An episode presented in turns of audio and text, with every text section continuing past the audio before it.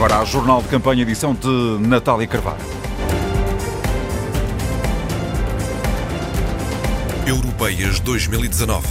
Jornal de Campanha. Edição da manhã. Assunção Cristas acusa António Costa de falta de honestidade política. Costa e só Costa. Está o PS a tornar-se num partido de um homem só? A pergunta é de Paulo Rangel. É preciso muita lata. A crítica da CDU ao contrato social do PS. E sabe que há portugueses que têm de fazer mais de 600 quilómetros para votarem? Conte-lhe tudo adiante. Eles, quando olham para o futuro de Portugal, o que veem é o retrovisor. É o país andar em marcha atrás. Nem sei que lhe é de chamar, porque é um governo inexistente. O tal coro de penitentes mudou apenas de tema.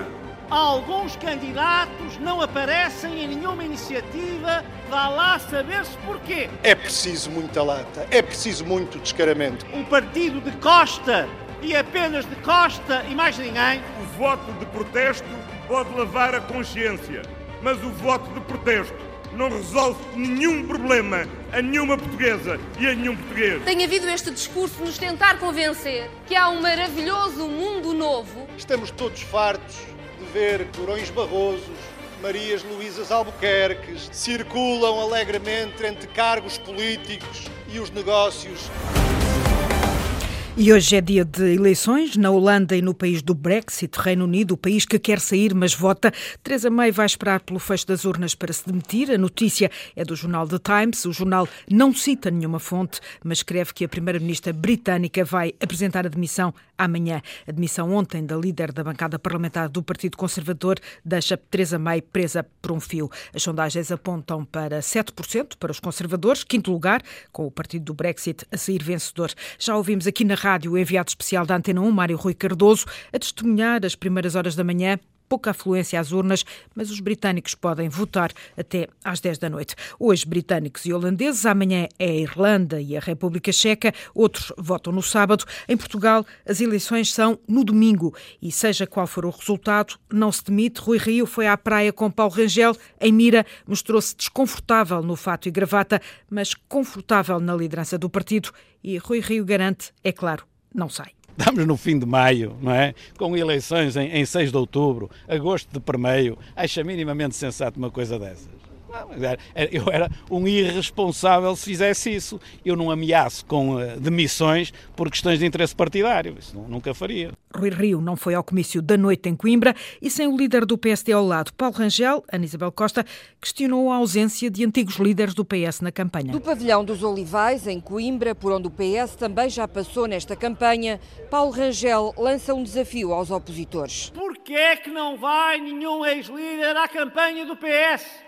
O PS, nesta altura, esconde os seus candidatos, a começar pelo cabeça de lista, posto sempre na sombra, transportado em sidecar. Mas esconde também os seus anteriores líderes. Não estou a dizer e compreendo que não façam para convidarem José Sócrates. Não. Mas há António José Seguro, há Vítor Constâncio, que é feito da história do PS. O cabeça de lista do PSD acusa o PS de se estar a transformar num partido unipessoal. Quando olhamos para o Partido Socialista, quando olhamos para as suas iniciativas de campanha e vemos totalmente relegado para segundo plano o cabeça de lista. Alguns candidatos não aparecem em nenhuma iniciativa, vá lá saber-se porquê. Quando nós vemos isto, só me ocorre uma pergunta: será que o PS se está a transformar num partido unipessoal, que é o partido de Costa e apenas de Costa e mais ninguém. Em Coimbra, a número 2 da lista fez a sua estreia em discursos. Eu sou a Lídia, tenho 27 anos e tenho muito, muito orgulho em ser de Coimbra. Lídia Pereira promete uma campanha com zero carbono Toda a pegada ecológica será apagada com plantação de árvores no final. Em Setúbal, no comício do PS, uma chuva de críticas para a esquerda, António Costa censurou o Bloco de Esquerda e o PCP por continuarem amarrados ao voto de protesto. Mário Centeno, a estrela da noite, concentrou-se no Namaral na resposta a Pedro Passos Coelho. Primeiro, o Ministro das Finanças pegou no microfone para deixar um recado muito pouco indireto à CDU e ao Bloco de Esquerda. Não, não se transforma aquilo em que não se acredita. E nós acreditamos na Europa e queremos um projeto transformador da Europa. E logo a seguir, Pedro Marques a garantir que o PS não se vai aliar ao Partido Popular Europeu e a pedir clareza ao Bloco de Esquerda. O PCP tem sido mais ou menos claro. Tem dito que defende a saída do euro. Os portugueses têm que saber que isso está na mente do Partido Comunista Português. O Bloco de Esquerda é mais ambíguo e por isso tem que esclarecer. Uma crítica já exposta durante a tarde no Barreiro. Ora, em relação ao futuro do PS da Europa, Centeno, Ministro das Finanças e Presidente do Eurogrupo, tinha antes deixado uma mensagem inequívoca. A ideia da Europa não nasceu da austeridade. A Europa nasceu da solidariedade. E Costa, a fechar esta ronda de intervenções para 1.400 pessoas em Setúbal, voltou às críticas à esquerda nacional com um apelo. Lamento, o voto de protesto pode lavar a consciência, mas o voto de protesto não resolve nenhum problema a nenhuma portuguesa e a nenhum português. Esta quinta-feira, a campanha do PS segue para Norte. António Costa volta a juntar-se à campanha à noite num comício em Matosinhos. António Costa não saiu sem antes revelar um pecado. É que se no início da campanha Costa começou por justificar as mensagens que enviou para as campanhas do presidente francês e também ao primeiro-ministro da Grécia como uma mera cortesia em resposta às mensagens que tinha recebido no Congresso do PS, agora António Costa passa da cortesia para o orgulho abrangente. Também me orgulho, é talvez pecado, a vaidade, mas também me orgulho de quer Tsipras, quer Macron terem pedido uma mensagem minha para os seus congressos e para as suas convenções. Com um dia passado na margem sul, a noite da CDU foi no Ribatejo, em Alpiarça, com Jerónimo de Sousa a pedir mais votos para a CDU. Comício seguido pelo jornalista João Turgal a registar do discurso do cabeça de lista críticas ao PSD, mas também ao contrato social do PS. É preciso muita lata, é preciso muito descaramento. A lata e o descaramento referidos por João Ferreira dizem respeito ao pilar social da União Europeia. O candidato explica. Conseguem provar-nos que o pilar social proíbe a precariedade no trabalho. Pelo contrário, onde está escrito que o direito ao trabalho é um direito fundamental de qualquer cidadão? Não conseguem. Aquilo que está escrito é o direito a procurar emprego. Um pilar que acusa o candidato é a base do contrato social do PS. É este proclamado pilar social da União Europeia que PS, PSD e CDS apoiaram no Parlamento Europeu e que agora o PS quer verter no seu dito contrato social. Num comício ao ar livre em Alpiarça, João Ferreira lamentou ainda a promiscuidade entre os poderes político e económico com dois alvos do PSD. Estamos todos fartos de ver como Durões Barrosos, Marias Luísas Albuquerques circulam alegremente entre cargos políticos e os negócios. E apontou muitas críticas ao projeto de união bancária. Depois falou o líder do PCP que insistiu nas diferenças do PS nesta legislatura. O PS não tinha votos para sozinho impor a política que sempre fez sozinho, ou com o PSD e o CDS. Num discurso de Jerónimo de Sousa quase sempre lido e pouco empolgante, a exceção veio no apelo ao voto. Se cada um de vós ganhar mais um voto de um amigo, de um vizinho, de um companheiro de trabalho, 500 com 500 eram mil votos. Na um fogacho otimista, pois não estariam mais de 400 pessoas no comício em Alpiarça. Marisa Matias e Catarina Martins estiveram em Almada com o Bloco de Esquerda a ensaiar um palco diferente, João Vasco. Na incrível Almadense, o palco está no centro da sala, como se estivéssemos num combate de boxe. Irina Silva, responsável pela produção do bloco, explica o que se vai passar. O palco é redondo.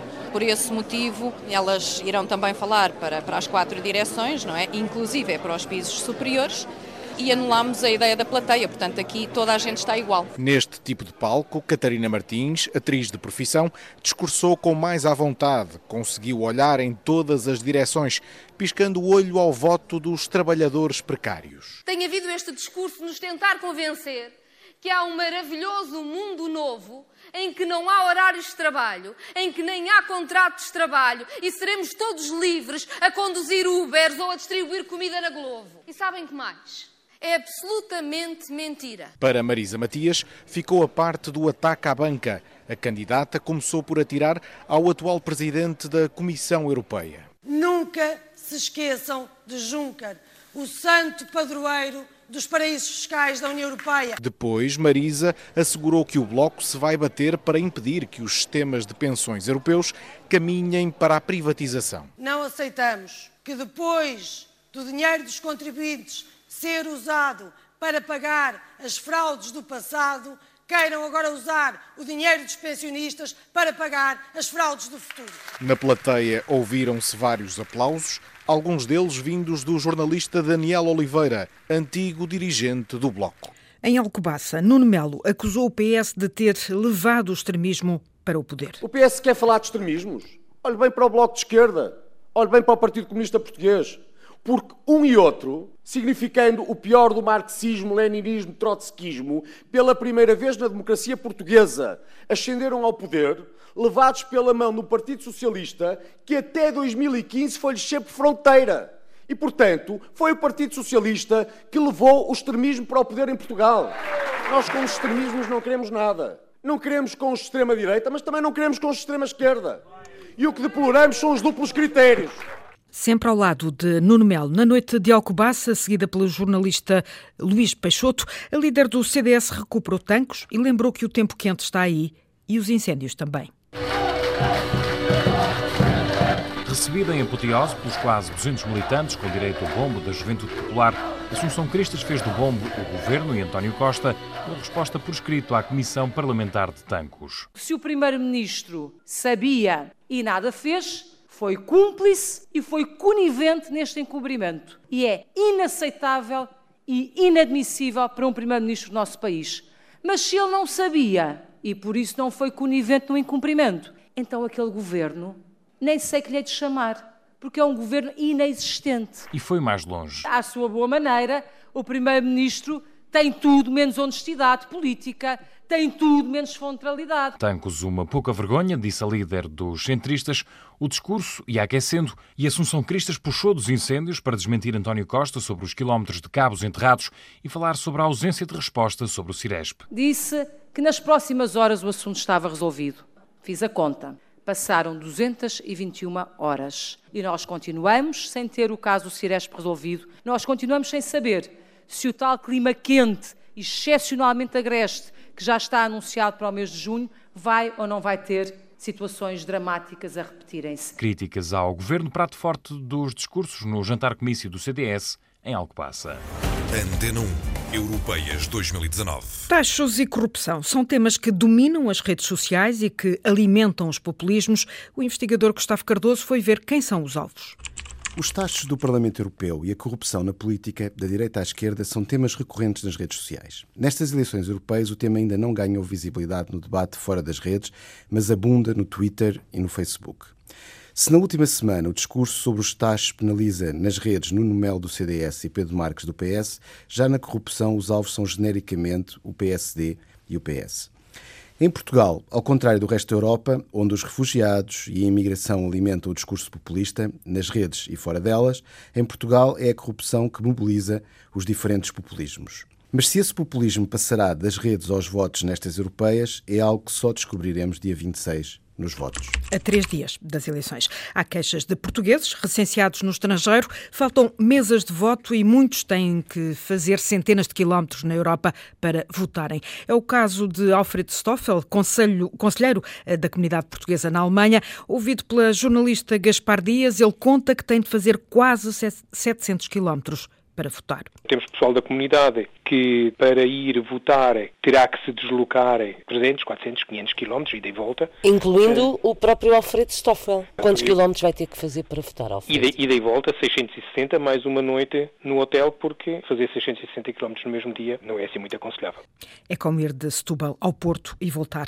Na Alemanha há quatro meses de voto para quase 80 mil portugueses, condições que convidam à abstenção. Nas últimas europeias, a abstenção dos portugueses no estrangeiro atingiu praticamente praticamente os 98%. Não me enganei no número. 98%. Mais números, faltam mesas de voto, mas não vão faltar os boletins. Seguiram já por mala diplomática para 156 locais de voto em 70 países 14 toneladas de boletins de voto. Erasmus Mais, o programa já existe desde 2014 para professores, tudo explicado na Europédia da Rita Colasso. O Erasmus não é apenas para quem estuda. Se é professor, por exemplo, também pode aproveitar o Erasmus.